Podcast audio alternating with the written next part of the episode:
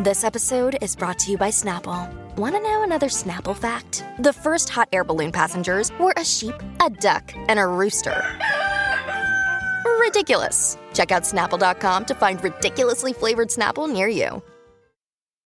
When you need mealtime inspiration, it's worth shopping Kroger, where you'll find over 30,000 mouthwatering choices that excite your inner foodie. And no matter what tasty choice you make, you'll enjoy our everyday low prices, plus extra ways to save, like digital coupons worth over $600 each week. You can also save up to $1 off per gallon at the pump with fuel points. More savings and more inspiring flavors make shopping Kroger worth it every time. Kroger, fresh for everyone. Fuel restrictions apply. I, Charles IV, or is it the third? Bloody pen. We will strive for the denazification of Ukraine. Let me put it to you. Justin Bieber. Yes, you can. If you win by one, you've won. The phone went over the side. It is time to join the I just think everyone should be sure. What the fuck is going on? Hello, I'm Mark Steele. Welcome to my podcast, where each week I ask the question, what the fuck is going on? What the fuck is going on? We are in a war on woke, and we must be vigilant. This is why one newspaper has bravely compiled a list of the top wokerati currently operating in Britain. People like Sadiq Khan, with his planned new GEZ scheme, in which anyone inside the gender exchange zone has to pay a daily charge of £300 unless they change their gender before 8 a.m. These people are like the traitors in the 1940s who were secretly working for the Germans. The paper mentions Gary Lineker, who has secretly sold all the goals that he scored to Venezuela, meaning they now reached the semi-final of the 1990 World Cup, and Emily Maitlis with her disgusting anti-royal agenda. These days, we're so woke, you can't even befriend an internationally convicted paedophile without someone wanting to interview you about it. The Archbishop of Canterbury is on the list. Who does he think he is, with his plea for kindness to refugees? Doesn't he know the story in the Bible about Moses leading his people away from the evil Pharaoh when Moses arrived at the Red Sea and proclaimed with courage and faith that his people would flee the tyrant to safety? And then we're told, God did look upon Moses and did open the heavens, and he did say unto the prophet Moses, stop the boats.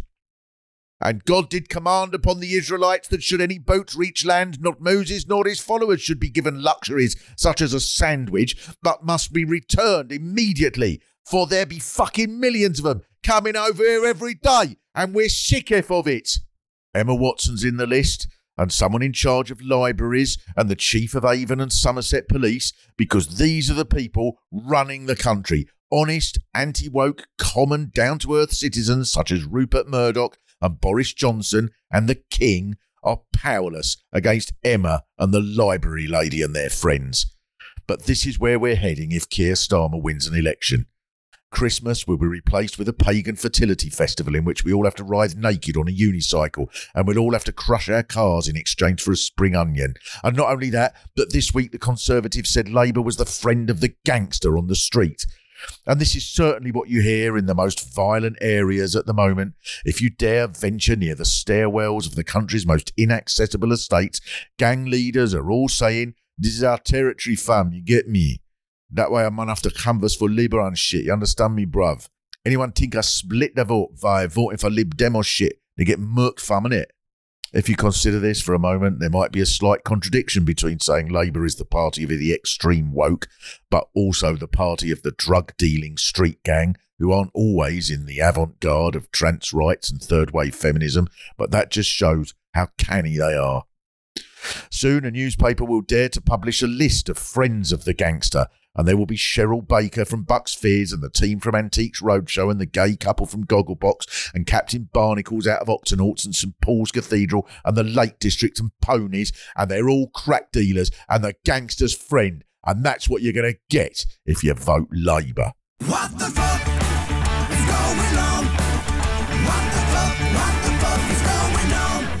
This week, money-saving expert Martin Sunak eased the country's money worries by explaining that there are plenty of ways to see us through the current financial difficulties, and we're lucky enough to have him on this podcast once again to answer all your cost of living questions.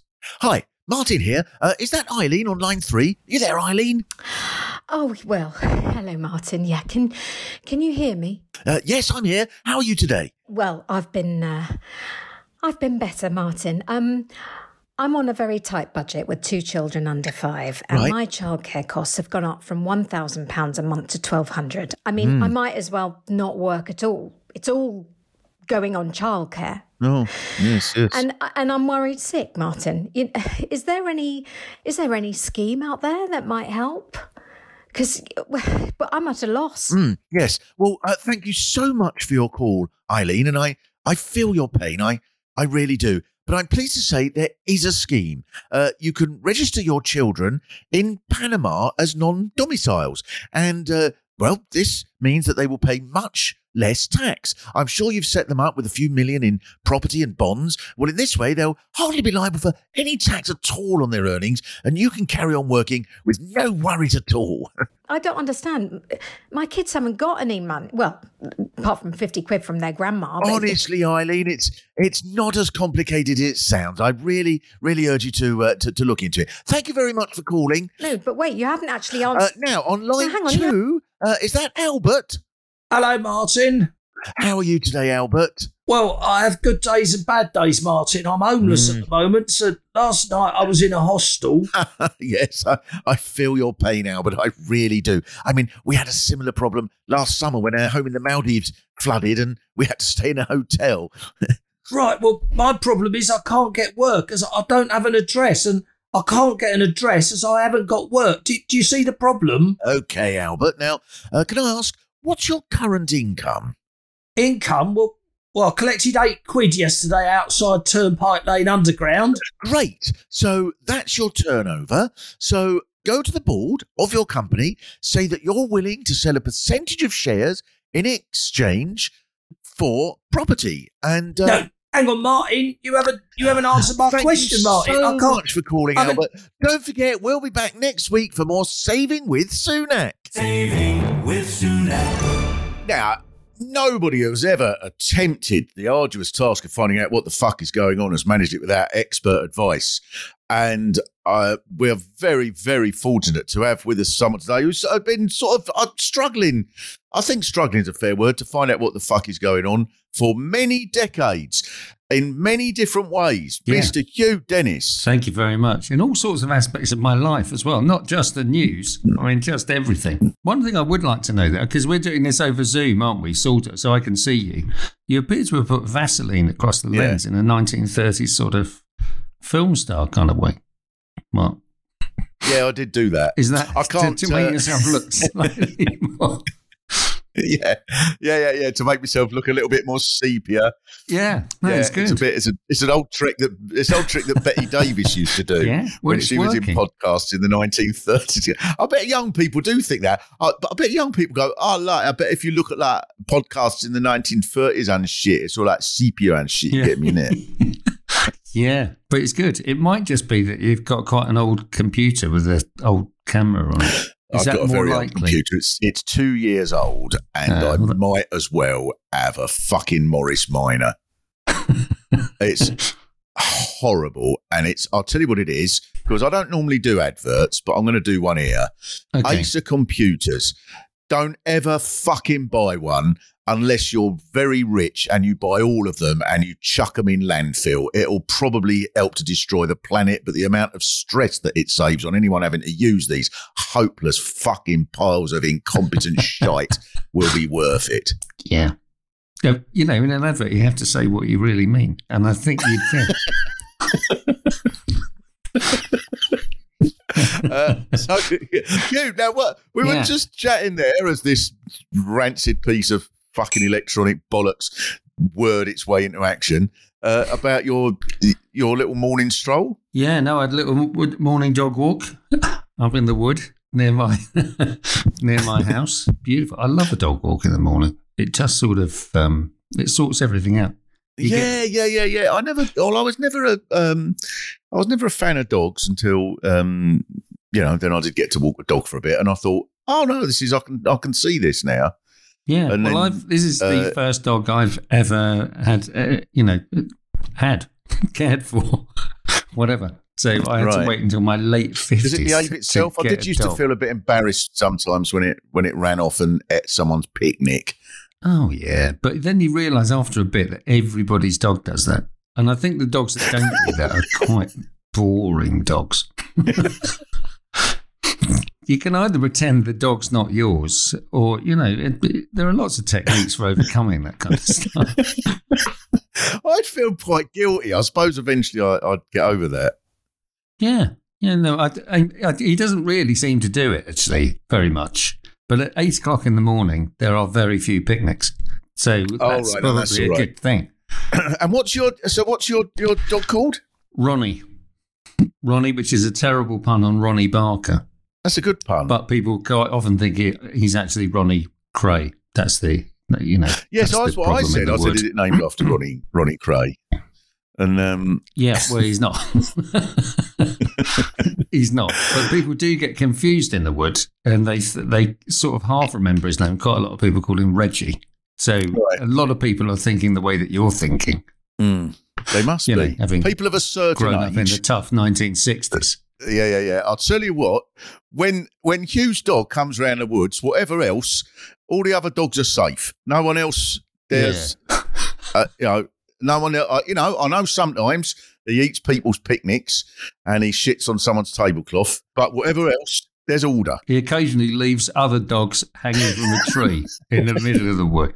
I just wonder, to teach him a lesson. Ronnie was the gay one. I think the people who are calling him Reggie, I think there's a hint of homophobia in there. Really? I think that's a stretch. I think they just these days can't remember what his name is. I mean, that's all. Literally that. But, you know, there is a sort of, weirdly, I do have a craze connection, which is, so my dad was a vicar, right? So when I was a kid, he was a vicar of the Isle of Dogs. So, you know, opposite Greenwich, his parish was just opposite Greenwich on the Isle of Dogs. Mudshoots, and my mum was a teacher in the local primary school, she had the nursery class, and one of her kids, supposedly, this is such a tenuous thing, one of her kids was the daughter of the Kray twins' getaway driver. That makes you protected. I've always loved that. It makes me proper East End. Doesn't it? Yeah. Proper. It's proper old school East End, that. Yeah. Now, here's the subject of the week that I think you're going to be the expert on. So when, in your capacity as Now Show presenter over the decades, you've obviously encountered many millions of accounts of politicians or instances of politicians not being entirely trustworthy. But there was one I heard this week.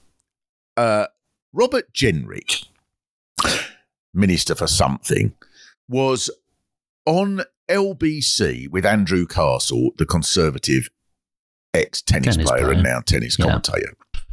And Robert Jenrick claimed that there was a senior member of Keir Starmer's Labour Party who was unfairly obstructing their efforts to sort out the immigration problem and the boats and so on.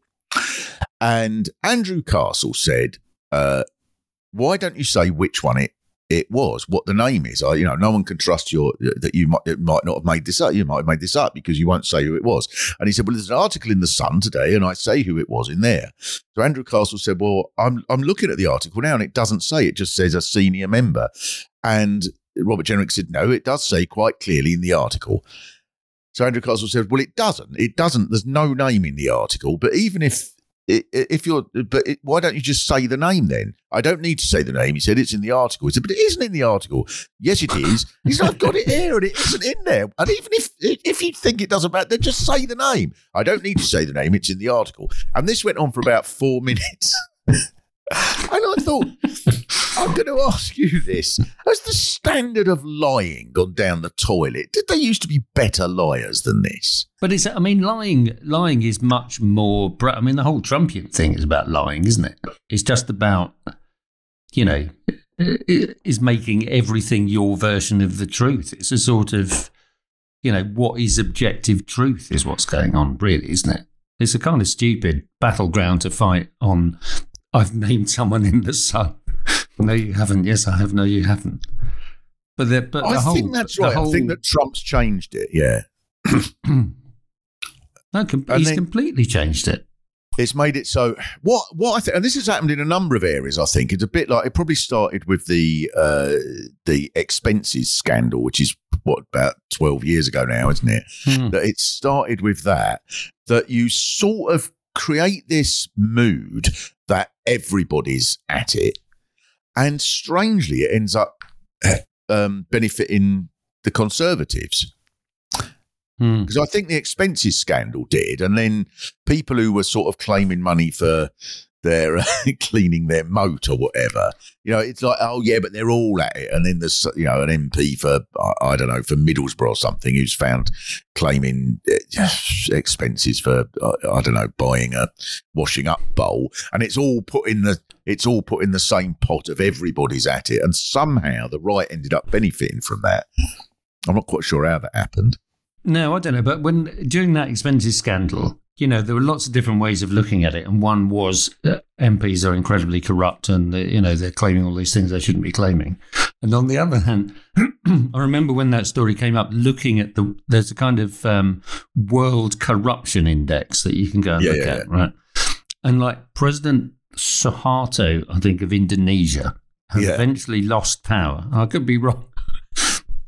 I'm probably making most of this up, but he had been done eventually for a fraud worth $1.5 billion, right? Where, you know, it was like overseas aid or whatever it was in the UK. So it was Jackie Smith, wasn't it? It was was that her name? It was the Home Secretary at that point. Home Secretary, yeah.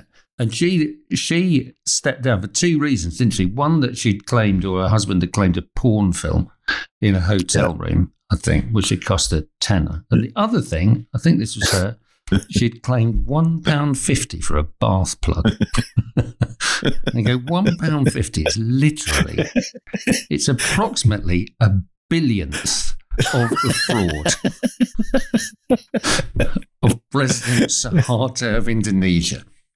And it kind of made you sort of think, we're, you know, whatever, the way the system works, you know, I'm sure there are lots of corrupt politicians and all the rest of it, but actually the level of corruption here at that point certainly was incredibly low. And in a funny, perverse kind of way, it went, we're really shit at corruption. We should just get better at corruption. Yes, no, there is that. There is that. You'd have a bit more. Like if she'd bought a billion bath plugs, which is probably what President Suharto was doing. Mrs. Suharto, what the fuck, not more? I'm just addicted. Yeah. Why can't you be addicted to crack? Like I'm addicted to bath plugs. Yeah, so no, many, many, many things to talk to you about. But one of all the millions of things you've done, but I do. It's the thing people mostly want to talk to you about work-wise is Outnumbered as the thing that's had the hugest impact. Do you know what? It absolutely divided. When I was doing, when the Now show was on at the same time as Mock the Week, at the same time as Outnumbered, it absolutely divided up into very distinct groups depending on where I was, right? So if I was picking my kids up from school, for example, everybody would talk to me about Mock the Week. If I was at that point, I lived in the South Downs. I lived in a very small village. And the only thing they had heard of in that village was Radio 4. Literally, it was the only thing they were interested in. And it was Radio 4. And if I went to my local branch of Waitrose, it was Outnumbered. It was all right. Very sort of distinct groups of people. That's a sign, I suppose, of our fragmented. We've got culture, is it? Because when we were kids, you know, I don't know, say Double Your Money. I remember, like, everybody knew. If I was to say to anyone of a certain age the name Monica Rose, who was Hughie Green's assistant on Double Your Money, everybody knew. Now, if you're an assistant on a quiz show or something, you're probably less known than the local. Firefighter, you know. But you know, but it's very odd as well that I did. So I was in a sitcom years ago called My Hero, which was on BBC One for about 6 years, and I was a doctor called Piers Crispin, odious doctor called Piers Crispin, and the only place that My Hero is shown now, pretty much, and it's still on, is in various bits of Africa. It got sold right. to Africa. And I was down in Cornwall. I was on holiday in Cornwall. It was about 10 years ago. And this bloke stopped me. He was, he stopped me. He was walking past the pub, and he stopped me. And he went, "Excuse me, are you Dr. Piers Crispin?" And I went, "Well, I was. I was about 10 years ago. I definitely was." And he went, "Oh, you, sir, are a very big star in Zimbabwe." He's a really nice bloke. He was walking a dog, incidentally, with his wife. Right. But he was, It's funny. Was the dog named after the Mugabe brothers? Yeah. So finally, so what is the next thing that you're doing? The Antwerp thing when's that going out? What's that? That's I'm not sure, actually. I think they're sort of editing it. But at the moment, I'm having a lovely summer. I'm just sort of pottering about. I mean, the gap now that would normally have been filled by Mock the Week, this is having been cancelled. So I'm sort of sitting here going, on the one hand going, what am I doing? What happens now? But on the other hand, I'm going, oh, this is great. This is just great. It's quite sunny. And, so I don't know quite. I mean, But what's it called, the Antwerp show? It's called The Couple Next Door. It's a Channel 4 drama. Does this mean that in years to come, maybe it'll go out in El Salvador, and one day you'll be walking through Dorset and a man walking his dog will say, "Senor, you're a very famous man." The funniest one that ever happened, actually, was I was sitting in Schiphol Airport in Amsterdam. I was waiting for a flight. I can't remember. I wasn't going anywhere very exotic. And I fell asleep in a chair in the relaxation part of the airport. And I woke up with this bloke. It was large, sort of South African man. I'm clearly quite big in South Africa. Huge, sort of white South African, sort of boor, sort of looking bloke. Right. And he looked at me and he literally went, I'd just woken up, and he went, "Jesus Christ, what are you doing here, fuck?" And I thought,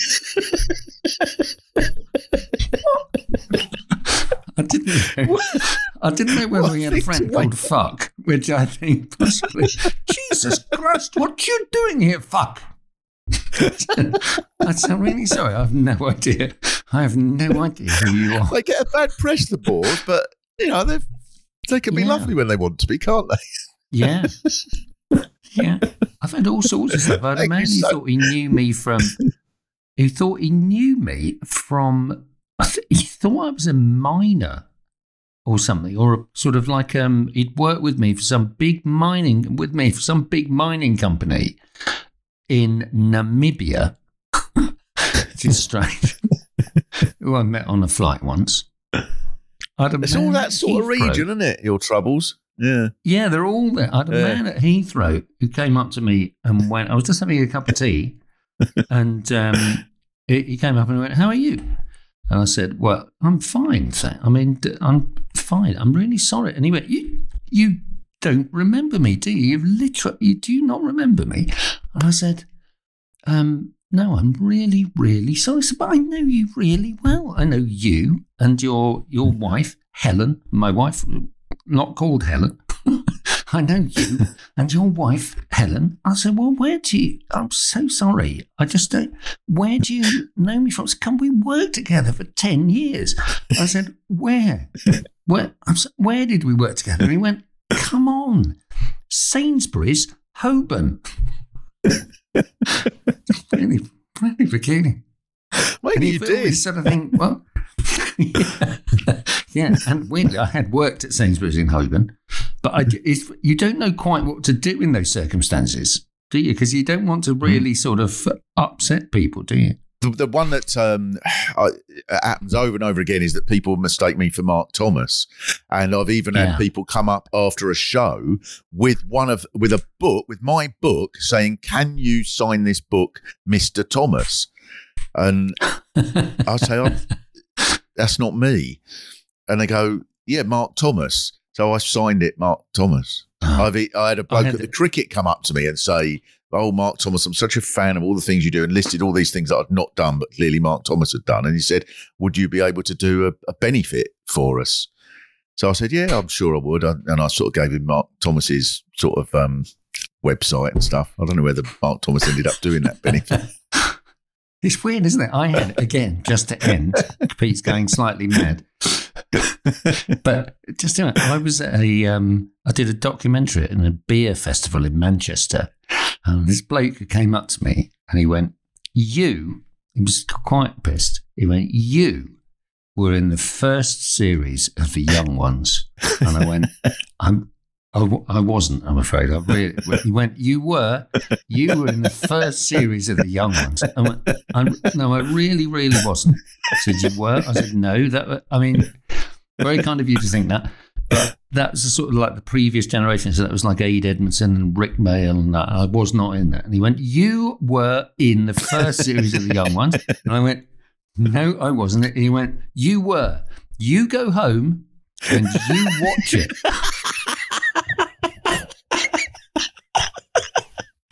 And were you?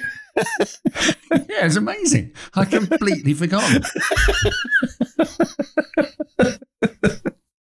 I was in Casablanca, turns out. Yeah. Thank you very much for explaining what the fuck is going on, Mr. Hugh Dennis. Thank you. Thank you. Lovely to be on. Thank you very much. Oh, what the fuck is going on? Oh, what the fuck? Oh, what the fucking fuck is going on?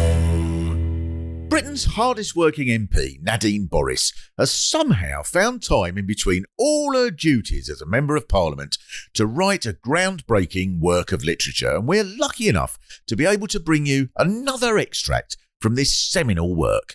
The Plot and How I Lost It by Nadine Boris, aged 66 3/4. Chapter 2, Exile. Once upon a time, there was a good, kind and wise king called Boris who led his people in a mighty battle against the evil shithouses of Brexit land.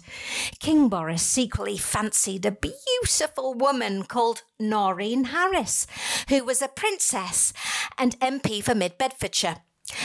Boris had been forced from his throne by the evil Rishi Sunak, king of the shithouses, just like that time when Jimmy the horse was barred from the Eagle for battering the fruit machine with a hammer. The loyal Princess Noreen followed King Boris into exile, saying, no, I will not come to the Kingdom of Parliament to make any boring speeches and that. I would rather spend the whole summer with nothing but a bowl of gruel and 22,000 quid off the taxpayer. But then the wicked goblins of the Common Standards Committee cast a spell on everyone, making them think it was unfair that that she was being paid for doing fuck all. Tough shit, you spindly wassack still living with your ma in a council flat, said the princess. I bet you haven't got your own show on Talk TV, you shithousey little shithouses. What the fuck is going on?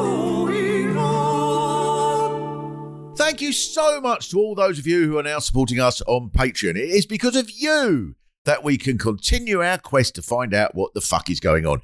If you would like to join these wonderful, saintly, virtuous, magnificent radiant people for as little as £2 a month, just follow the link on our Twitter page or go to www.patreon.com and type in what the F is going on, or to be at the elite, the front of the peloton of people discovering what the fuck is going on. For just £4 a month, you will get a longer ad-free version of the episode. Ad-free. Nothing in this world is ad-free. Your dreams aren't ad-free. Your pets will have adverts shaved into their fur before long, but this will be ad-free with extended interviews and bonus sketches. This week there's Britain's most patriotic man, Nigel Boulevard, talking about the European Whistling Directive.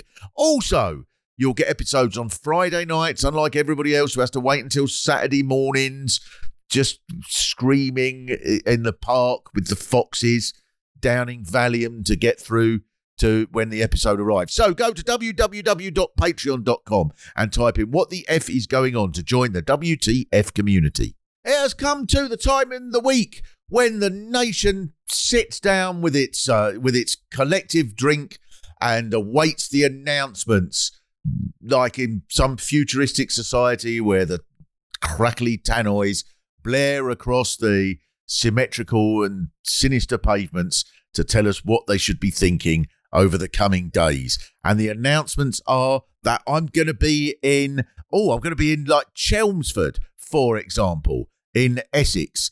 You can look up when, the details don't matter. And I'm sure if you go to Chelmsford on a day I'm not there, there'll be something going on in Chelmsford. I'll be in Peterborough. Again, I'm not entirely sure of the day, but, you know, these things are all details. 22nd of September in Chelmsford. And I'm going to be in Loughborough. Don't know if there's still tickets left for that one. And, I don't know, various tours.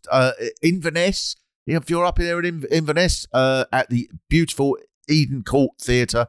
And as I say, every week, if you can't get into or if you can't go to the Chelmsford one and you live in Chelmsford, right next to the Chelmsford Theatre, then I think it is pretty much your duty to go the following night to Inverness. 21st of October. There we are.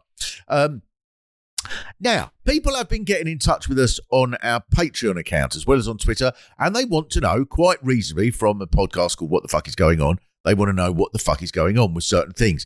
And All Fucking Good on Twitter says, "What the fuck? I tried to get tickets for October the 10th, Norwich. Fucking sold out." No need for language like that, Norfolk Good. "It was sodding easy previously before we were a bleeding superstar." Oh, I've been out of Norwich out for a long while. "So, can you squeeze an extra performance, schedule permitting, on the 9th?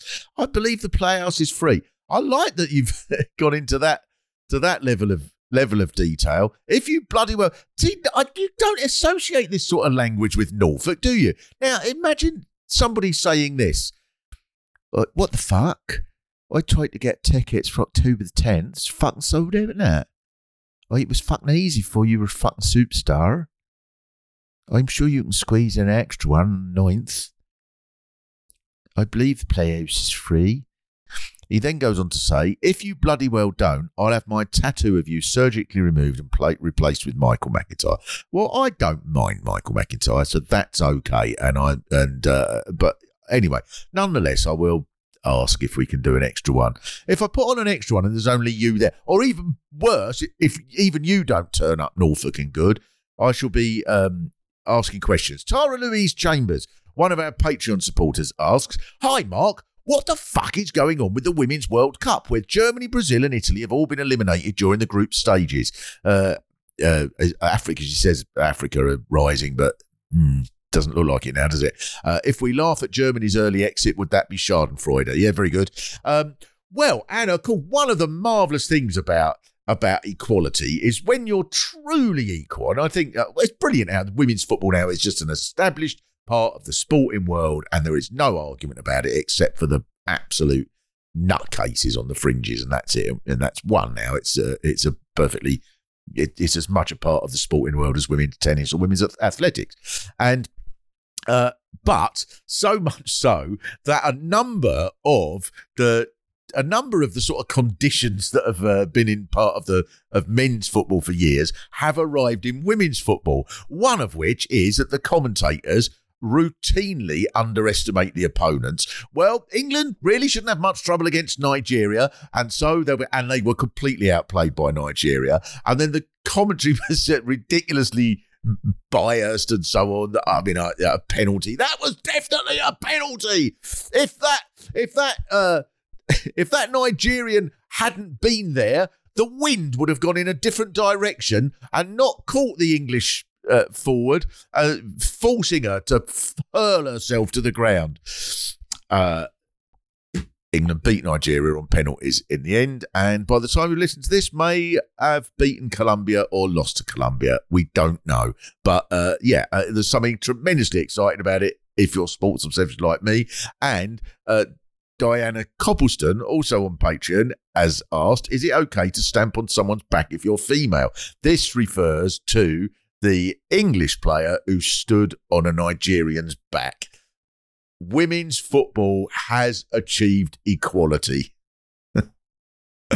It really isn't. And there'll be a woman's version of Roy Keane soon. Even if you don't follow football, the pundits, you don't need to know anything about football for that. It's a soap opera. You get someone who's sort of a bit erudite, one who laughs all the time, and then you get a hard one like Roy Keane, who says things like, well, I mean, you know, the defenders got past him, and the defenders got past him, and I mean, he should have attacked him with the sword.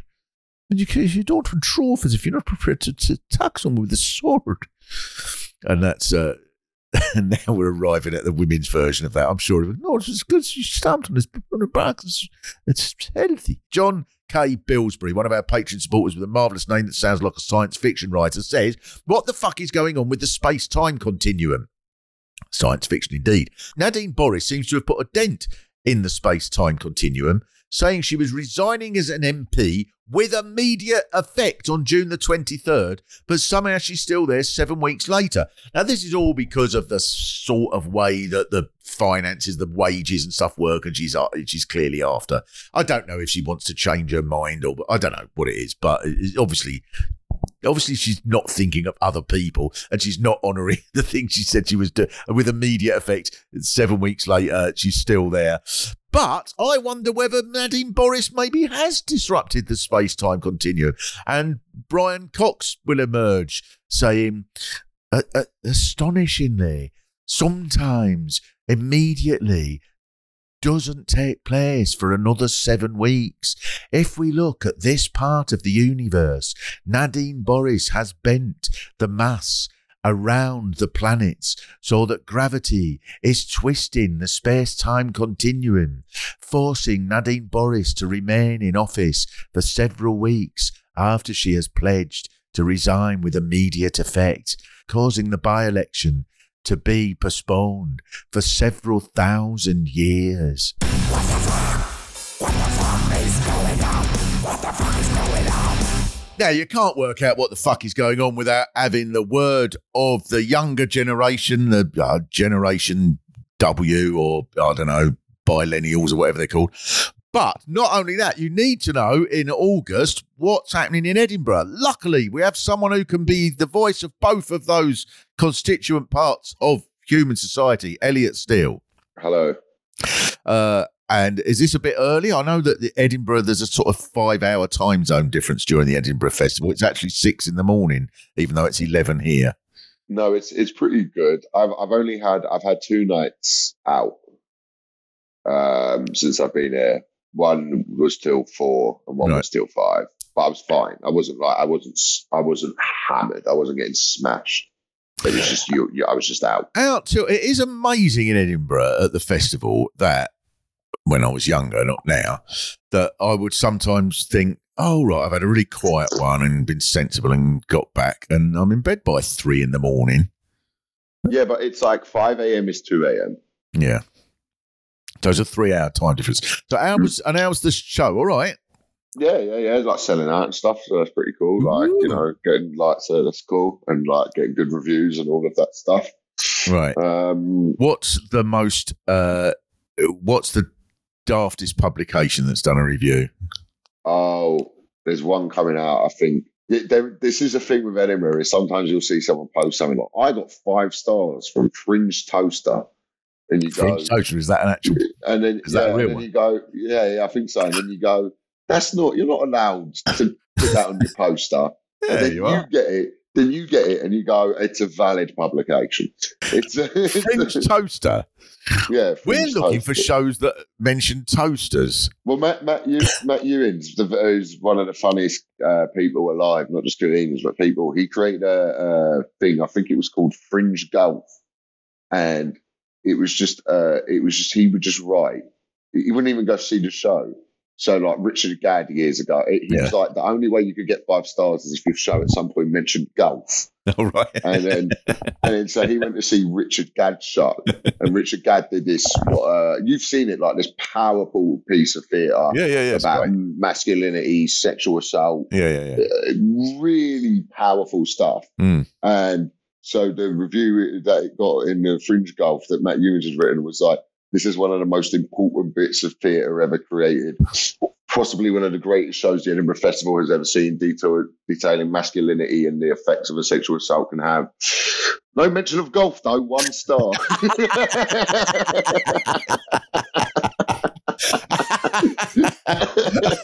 The best review, of course, back the very much missed and amazing figure of Malcolm Hardy. You know this story? Yeah. Well, he published his own review. Yeah, so Malcolm Hardy got to know this. Malcolm Hardy, for people who don't know, he was very much a sort of man of Greenwich, a man of the river in South London, and he was a character that you would expect to see in sort of stories about Victorian London or something. He was just a crook, a beautiful. No, crooks are horrible because it makes it sound like dishonest, but he would set up gigs that were just a bit mad. He would put on a gig and then in fact, he was the founder of Up the Creek, it was a big comedy club.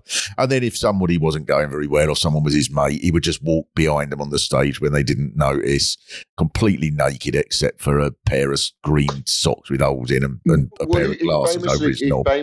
He famously pissed on an audience member, didn't he, when they fell asleep? He pissed in their beer. Yeah. I mean, look... Me Too's done some good things, but we have lost a little bit of the art. It has taken a little bit of the art. I don't think any of this would necessarily come within the orbit of things Me Too were again. You if you pissed in someone's beer now, if you were on stage, the pandemonium. There would be. No, you've got like here. Yeah, I know, but you've got like a jail. You can't do that. Pissing in someone's beer is falling asleep in the front row. I don't think you should. No. What about the crime of falling asleep in the front row? No. Should there be no punishment for that? If not pissing your beer, I'm not against Malcolm doing it. But it's it's bold. Hard to follow. It is very hard to follow. Yes. And amongst the sort of there was a guy called am I going to get his name right? I think it was called Eric Bogosian or something. He was the first. It was the first wave of. There was a certain sort of American comic that would come over, and they were playing a character. Hey, yeah. I'm crazy. I'm wild. Anything can happen. But it was sort of. They weren't really wild. They were playing a character, and it was quite. He did some pretentious interviews, and Malcolm. One night, it was in one of the big tents that he was doing this show, this Eric Bogosian, and he was the sort of face of the Fringe that year. And Malcolm nicked a forklift truck and drove onto the stage behind him while he was on. Yeah. What? Yeah. And I thought, well, who said he's wild? So not anything can happen, all that, fucking forklift truck. But it's much more professional up here now. Like the bars are empty and stuff. Really, wow. In terms of like even in Abattoir, which is a place I always hang out. Mm. Things like that. It's weird. Like to explain to people, it's kind of clicks depending on what bar you're in. So the Pleasance bar for the artists is called the Brooks bar, and that's full of fucking nerds. And then that's like the Dweeby bar, and then. Then Abattoir was like the sort of cooler one where people would get hammered and stuff. Then you had the Assembly bar that was full of like all these crazy but like cabaret people stuff. Yeah. And but that's quite a fun place. And then there's another one. Oh, and then there's Loft Bar in Guildford, which no one seems to go to anymore. Oh, right. Yeah. Oh well, that's worth. Loft Bar used to be the one that would stay open till 5. And the Assembly does as well, but you'd be there till 5 a.m. and it was that was always a big back night. In the very olden days, you could then go to a pub that postal workers used to go to, called the Penny Black, that was down in Leith. There's a. I know they don't. I went in there with Mark Lamar once, and we got in an argument because someone kept putting the Eagles on the jukebox, and I said, who's putting the Eagles on the jukebox? This huge bloke. I am. I like the Eagles. what happened then? Well, sure, Lamar diffused the situation. Yeah, Mark Lamar, as ever, was ever the diplomat. Ever the diplomat. Wondering. I've just written something for a one of these things you have to do when you've got some shows coming up, as I have, and I wrote something for a magazine. They wanted the 500 words on 5 gigs that change your life or something. I don't know. So one of the ones I thought was the Tunnel Club, which was run by Malcolm Hardy. And the Tunnel Club, I'm sure we've mentioned this in this podcast before, it was this absolutely crazy place full of South London boys in a club in a very sticky, cavernous, gloomy room at the entrance to the Blackwall Tunnel on the south side, and there was a nearby bitumen factory that, you know, the roofing stuff or whatever, and it stunk, and it was really rough, and it was, and they were famously, this is where there was a guy doing a routine about Star Trek that wasn't going very well, and a bloke shouted, "It's comedy, Jim, but not as we know it," and that was, yeah, that sort of thing, and I'll say it was one I did. I went on there once, just a little bit cocky, thought, "Ah, yeah, I'm all right, right here." And then the bottle started flying, and I was gone within about a minute and a half. And loads of comics used to go there, and they were going, "Mark, that was terrible. I'm just so sorry for you. I mean, Malcolm's got to sort this place out." And Jeremy Hardy was there, and he come up and went, "Well, you fucked that up yourself, didn't you, wanker?" And that's how we become mates. So yeah, that was the 1980s. He was right though. None of that this year in Edinburgh. No. But and just to remind people where you're on, I am on at the Deli Belly, a horribly named room on the Cowgate Underbelly. Cowgate's a bit big this year actually, but my show's doing all right, which is, you know, all that really matters. And that's how you think when you're up there. So there's a big graffiti sign outside that someone spray painted, "Tony Smith is a pedo." And I generally looked at it and went, "Can't pay for that kind of publicity." he's selling out now. That's not a bad idea. He's selling out in George Street. It just recreated all our senses of boundaries of colour and space and paedophilia. Tony Smith, 5 stars. Is that his name? Yeah, Tony Smith. Right. Thank you very much, Elliot Steele. Thank you so much for listening to this podcast. If you've liked it, rate it, and if you can be bothered, write a review. If you can't be bothered, then painstakingly spend hours on the review, writing it preferably in several different languages. If there is anything at all that you think I should be finding out what the fuck is going on with it, please send me a message on Twitter at WTF is going on pod, at WTF is going on pod, and we will look at every message that you send. If you would like to become a WTF supporter for as little as £2 a month and get early access to ad-free and extended versions, please visit our Patreon page. What the Fuck is Going On was hosted by me, Mark Steele, with my guests Hugh Dennis and Elliot Steele. Voices by Sarah Alexander. It was written by Mark Steele and Pete Sinclair. The music was by Willie Dowling. It was produced by Mike Benwell at Carousel Studios. What the Fuck is Going On was brought to you by WTF Productions.